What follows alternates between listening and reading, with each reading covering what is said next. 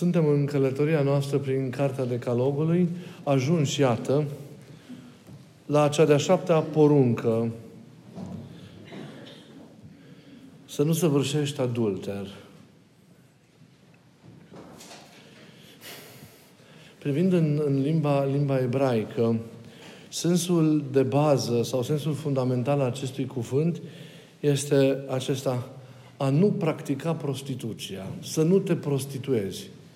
E, e, sensul, e sensul de bază al cuvântului. Cuvântul nu apare de foarte multe ori, să știți, în, în, în Scriptura veche. În Pentateuch apare, apare doar de trei ori. În Ieșire 20, în Deuteronom 5 în Cartea Leviticului, în capitolul 20. Profeții însă, în special Osea, Isaia, Ieremia, Ezechiel, îl folosesc în general cu referire la poporul lui Israel, desemnând, desemnând abandonul uh, uh, învecinării sale cu Dumnezeu și cu, cu, cu voia lui Dumnezeu. Desemnând prin acest cuvânt orice îndepărtare, orice închinare idolatră pe care a făcut-o, a făcut-o poporul. Profeții aceștia acuză, acuză pe Israel socotind o soție necredincioasă care se îndepărtează de Dumnezeu și nu doar că se vârșește adulter, ci se prostituează în multiple feluri. Cuvintele profeților sunt foarte dure cu, cu privire la, la, la, la, la poporul lui Dumnezeu, uh, care este văzut mereu ca, pe, ca o logodnică a lui Dumnezeu, ca o mireasă a lui Dumnezeu. Dumnezeu, uh, dacă privim în istoria Vechiului Testament cu atenție, vedem că a conceput, a înțeles, sau înțelege relația cu poporul ales uh, ca o relație de tip matrimonial. Din nefericire, de atâtea ori în, în, în istorie, mireasa nu mai este în stare de fidelitate față de, de, de, de Domnul său. Nu mai așteaptă mirele său în starea aceea de fidelitate și de curăție în care ar trebui să aștepte. Și se prostituează, renunță la cale, au loc tot felul de ieșiri de pe drum, într-o parte sau alta, provocate în mare măsură de închinarea la idoli, de, de idolatrie, în care Dumnezeu vede cea mai gravă îndepărtare de Dumnezeu. Ei, astfel de eșecuri în relația cu Dumnezeu, a miresei, a poporului Dumnezeu, uh, sunt condamnate de către, de către, de către profeți. Toate aceste eșecuri sunt în viziunea lor o prostituție pe care mireasa poporului Dumnezeu o, o săvârșește. Traducerile, traducerile spun să nu fi desfrânat. Îndulcesc un pic uh, această, această exprimare sau, în general, cum mai suntem noi obișnuiți, să nu săvârșești, să nu săvârșești adulter. Dar este important să reținem că adulterul, încă de la început să reținem că adulterul nu acopere doar înșelarea fidelității conjugale, înșelarea practic a relației, așa cum o înțelegem noi la o primă abordare, și sensul acestui adulter este, este mult mai larg, este mult mai complex. Sensul acesta gen, așa cum este descris în Vechiul Testament, a fost privilegiat și în creștinism de-a lungul timpului, mai cu seamă din pricina gravității crescânde a adulterului în, în cadrul căsătoriei. Dar porunca înfierează nu doar adulterul, ci și orice, arată teologii, adulterare a conduitei bărbatului sau a femeii în raporturile cu celălalt, cu sine și cu, cu, cei, cu cei din jur. Uh, e foarte, e foarte interesant să știți că bună oară în timpul evului mediu, evului mediu adulteratorul era, era numit cel care falsifica monede. Era socotit cu un astfel de, de, de, de, de nume. Astfel, cei care încalcă porunca sunt toți cei în care încalcă nu numai regulile admise în interiorul căsătoriei, ci și pe cele ale oricărei bune conduite. Adulteratorul e cel care alterează realitatea, cel care falsifică cel care deformează realitatea cu minciuna. Vă seamănă cu cineva această descriere? Cine inspiră adulteratorul în general? Este, adulteratorul este un hoț, este un stricat, este un denaturat care prin viața sa bagiocorește legea, bagiocorește bunul simț, buna cuvință, bagiocorește morala, bagiocorește sinceritatea, Este cel care, prin care se, uh, se face, cel prin care se face o dezbinare, cel prin care se introduce, mai bine zis, o dezordine, o dereglare periculoasă a firescului, care compromite echilibrul social, care compromite autenticitatea relațiilor dintre, dintre, dintre oameni. Cel care periclitează cumva autenticitatea, autenticitatea vieții. În Vechiul Testament, să știți, vedeți, sensul e mult mai larg și, și mai delicat. În, în Vechiul Testament, persoana care era socotită adulteră era aspru sancționată, era scoasă din afara comunității, um, era socotită din punct de vedere teologic nimicită sau ucisă ca persoană datorită propriei sale greșeli și cel mai grav, era socotită ca scoasă din legământ. Pe mine asta m-a tulburat foarte mult. Scoasă, persoana adulteră era socotită de către legea veche ca și scoasă din legământ. Adică era socotită o persoană care își pierde efectiv și calitatea de persoană și este, era socotită cea în care legământul nu mai lucrează. S-a produs o ruptură, un divorț între persoana respectivă și legământul cu Dumnezeu. S-a anulat, s-a suspendat cumva legătura, legătura cu Dumnezeu a fi rupt de alianță, de legătura cu Dumnezeu, dezrădăcinat, mai bine zis, din legătura aceasta cu Dumnezeu. Mi se pare un lucru, un lucru foarte teribil acesta. Porunca impactează, deci, vă dați seama, în primul rând, familia. Căsătoria noi știm că sfințește viața și iubirea. Înșelarea fidelității conjugare înseamnă înșelarea, înșelarea iubirii, a încrederii și introduce boala și introduce veninul, veninul morții în legătura dintre, dintre cei doi. Hristos este, cum știm foarte bine și ne amintim din textele Evangheliei, este foarte strict și merge pentru eradicarea acestui, acestui rău până la rădăcină. Amintiți-vă cuvintele Mântuitorului din, din predica de pe munte. Ați auzit că s-a zis celor de demult să nu se vârșești adulter. Eu îți spun că și chiar dacă ai privit după o femeie și ai poftit-o în inima ta, în lăuntrul tău ai și săvârșit deja, deja, deja adulterul. Sau, mai durând, alt loc, spune dacă ochiul tău privind greșit te înșeală, scoate-l că mai bine să intri în împărăție fără un ochi decât să te duci să cobori în șeol avându-i pe, pe amândoi. Amintiți-vă apoi uh, și de cazul în care o femeie a fost surprinsă chiar în, în, în adulter și adus în fața, adusă în fața Mântuitorului pentru ca el să se pronunțe asupra, asupra situației ei în legătură cu, în legătură cu, cu legea care prevedea delapidarea, o uciderea cu pietre, lapidarea într-o, într-o astfel de situație. Iar, iar Mântuitorul o iartă. Vedeți? Atitudinea Mântuitorului este delicată față de legea veche. Este și sever, este și în atâtea alte situații, situații conciliant. Dar oricum, adulterul acesta și a fost tratată pentru a-și îndrepta, pentru a se recupera. Fapt care arată că orice tip de adulter ar fi, el, el, el nu, nu distruge definitiv persoana, nu anulează definitiv legământul, îl alterează, dar persoana se poate recupera dacă trăiește într-o îndreptare, într-o îndreptare a vieții. Dar vedeți, Mântuitorul propune intrarea până la, la, la, la rădăcină și radicarea de acolo acestui rău care face atâtea ravagii în viața, în viața noastră.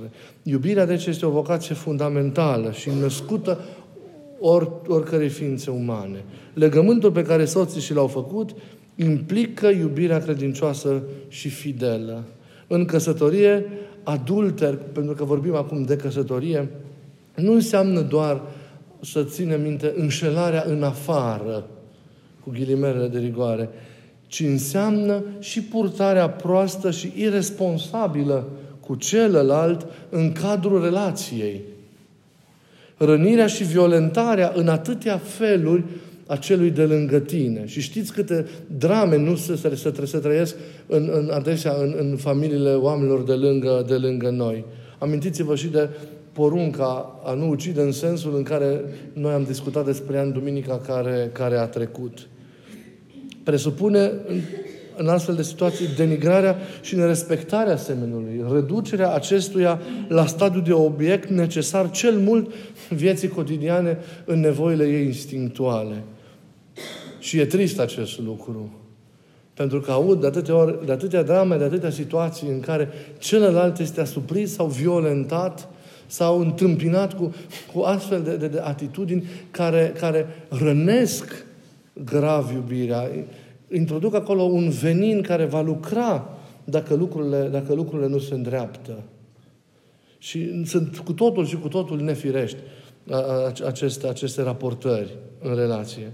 În căsătorie adulter mai înseamnă și actul sexual degradant, promiscuitatea, coborârea, coborârea activității sexuale de la sensul ei înalt atunci când lucrurile sunt frumoase și după, sunt după gândul lui Dumnezeu, coborârea în pornografie.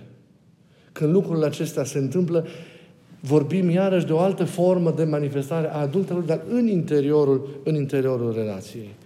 Consecințele adulterului casnic, vedeți, în atâtea forme, se văd și în cele din afară și generează consecințe și în cele din afară, în societate și în lumea în care, în care trăim.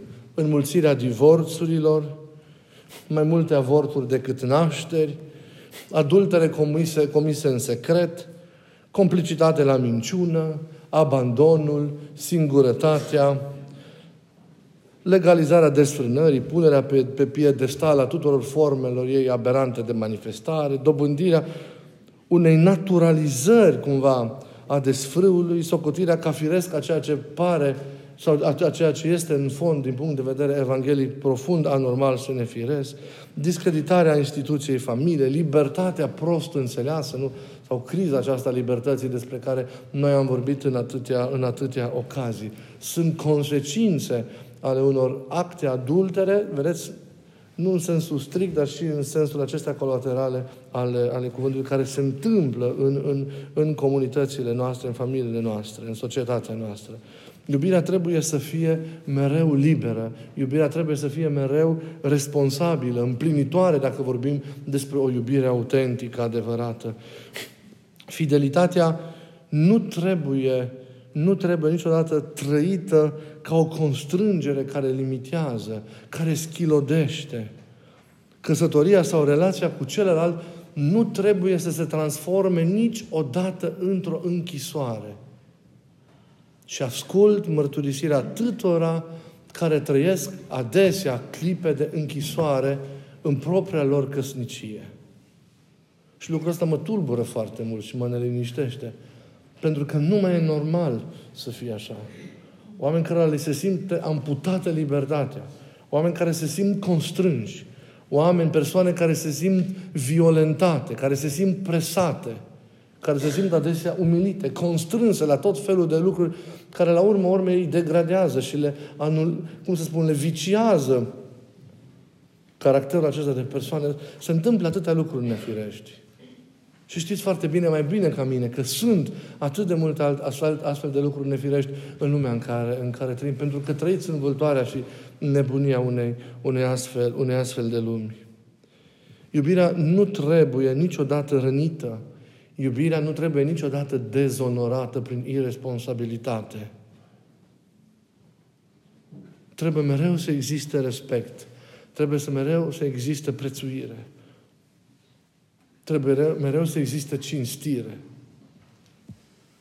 Dar accepțiunea termenului de adulter, luând cu sine, luând cu sine aspectul de infidelitate și de înșelare a încrederii, a iubirii, vizează, pornind de la căsătorie, pentru că, în general, porunca privește, vedeți, realitățile din, din cadrul căsătoriei și apoi le extinde, înmulțind, înmulțind sensul acestuia și în jurul, și în jurul căsniciei.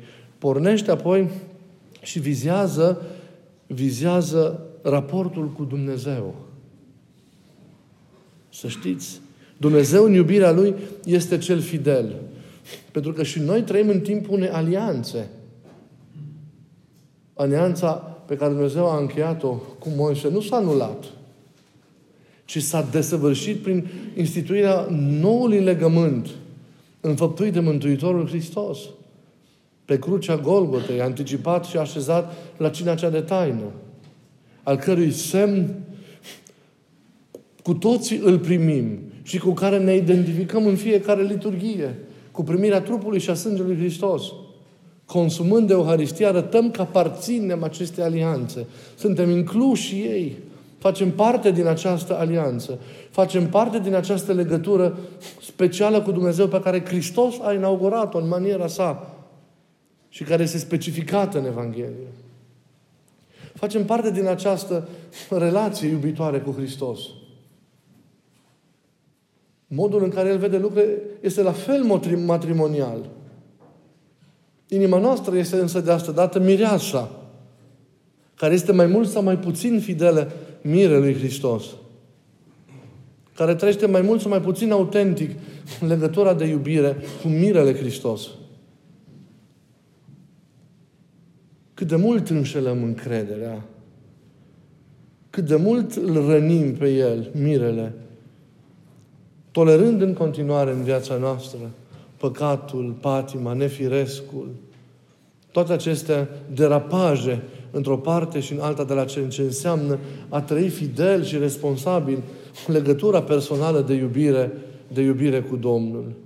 El e cel statornic, cel prezent. Noi suntem sincopa de la intervalul întâlnirii cu El. Prezența noastră este așa, aleatorie. Nu suntem prezenți așa cum El este prezent în relație. Noi de multe ori înșelăm relația. Iar El în continuare rămâne dând un exemplu sublim, cel statornic, cel fidel, cel care este mereu și în pur, pururi de, de încredere. Practicăm idolatria slujind patimilor. Și gândiți-vă la sensul primei porunci despre care am vorbit în urmă cu mai multe, cu mai multe săptămâni. Dar idolatria, orice formă de idolatrie înseamnă adulter. Înseamnă înșelarea fidelității. Când trăim în păcat, în patim, nu mai slujim pe El. Când încălcăm voința Lui pentru noi, gândul Lui pentru noi, mai cu seamă știind bine aceste lucruri, știind bine ce înseamnă legământul cu El, când alegem să trăim altfel, deci să vârșim adulterul, trăim o viață coruptă, o viață degradantă, care în cel urmă, dacă nu există recuperarea prin convertire, se risipește. Dar adulterul, apoi, vizează și să, să, să, să nu uitați acest lucru, vizează și relațiile dintre noi. Vizează fragilitatea noastră în trăirea fidelității și a încrederii în legăturile, în legăturile noastre în prieteniile noastre, în legăturile pe care le avem cu colegii la serviciu, în toate formele de comunicare care există cu, cu cei de lângă noi, în legătura duhovnicească. Prea ușor suntem infideli prietenilor noastre. Prea ușor ieșim în afară. Prea ușor ne supărăm Prea ușor abandonăm relațiile. Prea ușor renunțăm. Ne părăsim cu atâta ușurință. Cineva ne greșește, gata. Relația nu mai trebuie să funcționeze. Ca și când n-am fi auzit de iertare niciodată. Și unde este mai splendidă operarea iertării decât într-o prietenie? Prietenii nu sunt perfecți. Prietenii își mai greșesc. Dar trebuie iertați. Dacă eu nu te pot ierta ca prieten, pe tine înseamnă că nu te iubesc. Dacă eu mă supăr pe tine când greșești și te părăsesc, înseamnă că nu te iubesc. Mi se pare că te iubesc. Dar nu te iubesc.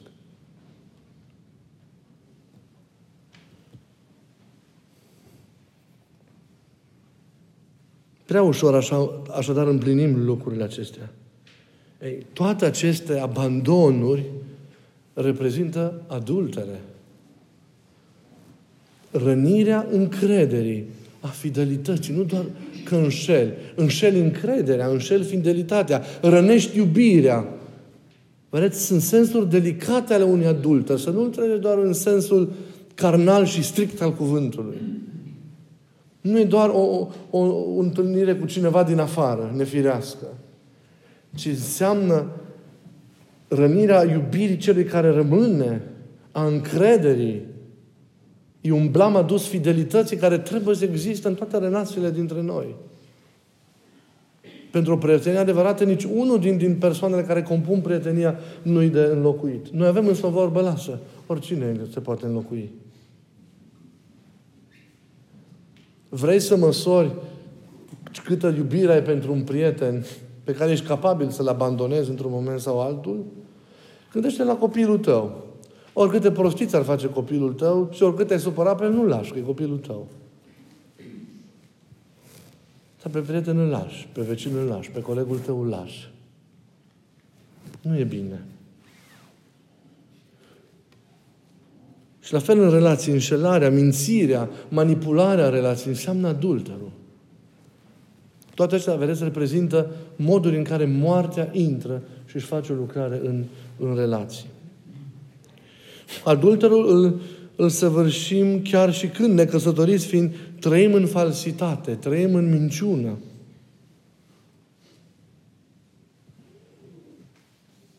Săvârșim adulterul când ne dăm pe noi înșine unei sexualități fără restricții și fără bun simț și fără reguli și persoane singure trăim.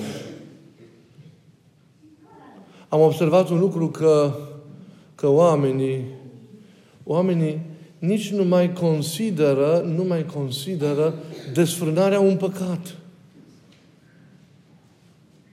Nu mai consideră lucrul acesta. Și îl văd de multe ori la spovedanii. Pentru că un subiect sau o discuție pe tema aceasta eu trebuie să o provoc, pentru că omul nu mai, răstu, nu mai zice de la sine. S-a naturalizat un, un astfel de mod de a fi. S-a naturalizat un astfel de mod de a fi. Din nefericire. Din nefericire.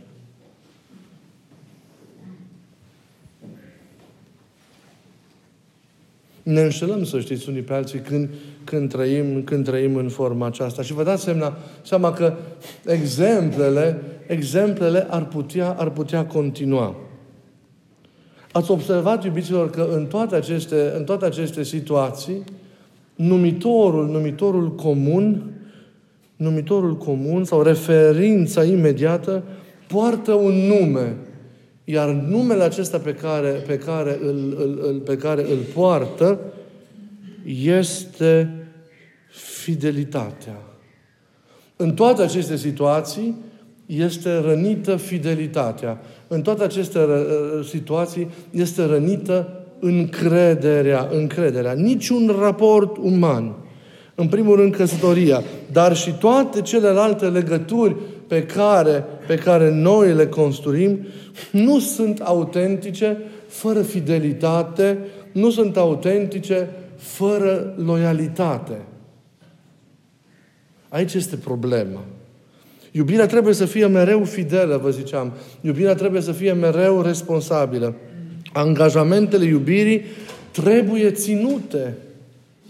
Iubirea, care este inima oricărei relații, trebuie să crească mereu. Călită în încercări adesea. Și știți foarte bine că nu e ușor. Iar nu are voie să se oprească din creștere. Nu are voie să se oprească din, din mersul ei înainte. Să nu uitați, nu se poate iubi numai când până convide până când ți-e bine. Iubirea se manifestă tocmai dincolo de, de, de, de pragul propriei satisfacții. Iubirea vrea să fie definitivă. Fidelitatea este caracteristica relației umane libere, mature, responsabile. Un prieten se dovedește autentic pentru că rămâne astfel în orice împrejurare. Altminteri, ziceam acest lucru și adineauri, el nu mai este un prieten. Prietenul nu pleacă niciodată. Hristos de aceea rămâne modelul sau reperul nostru de fidelitate, la care trebuie să privim mereu pentru a învăța cum trebuie să clădim responsabile relații între noi și cum trebuie să ne purtăm înăuntrul, înăuntrul, înăuntrul lor. Iubesc, uh, el rămâne reperul de fidelitate. Iubirea lui fidelă față de Tatăl și în aceeași măsură iubirea Lui fidelă față de noi, față de noi toți. Iubesc și rămân fidel mereu, și în bucurie, și în durere, și în încercare, și în boală, și în sănătate, și pe timp frumos, și pe timp, și pe timp de furtună. Harul Lui mă susține, mă susține mereu. Fidelitatea reprezintă sau ar trebui să devină pentru toți, în toate tipurile de relații pe care le avem, un fel de a fi, să devină un stil de viață. Vorbim de fidelitate și față de noi înșine.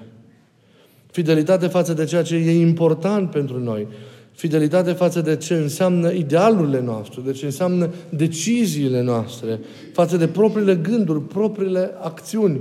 Și de aici se naște, de aici se naște, fideli, se naște frumusețea, frumusețea vieții. Pentru a ajunge la o viață așa frumoasă, nu este, iubiților, suficient, suficientă doar natura noastră umană. E, fidelit- e important ca fidelitatea lui Dumnezeu să intre în fidelitatea noastră, să pătrundă fidelitatea, să pătrundă fidelitatea noastră, să intre în existența noastră, să ne contagieze.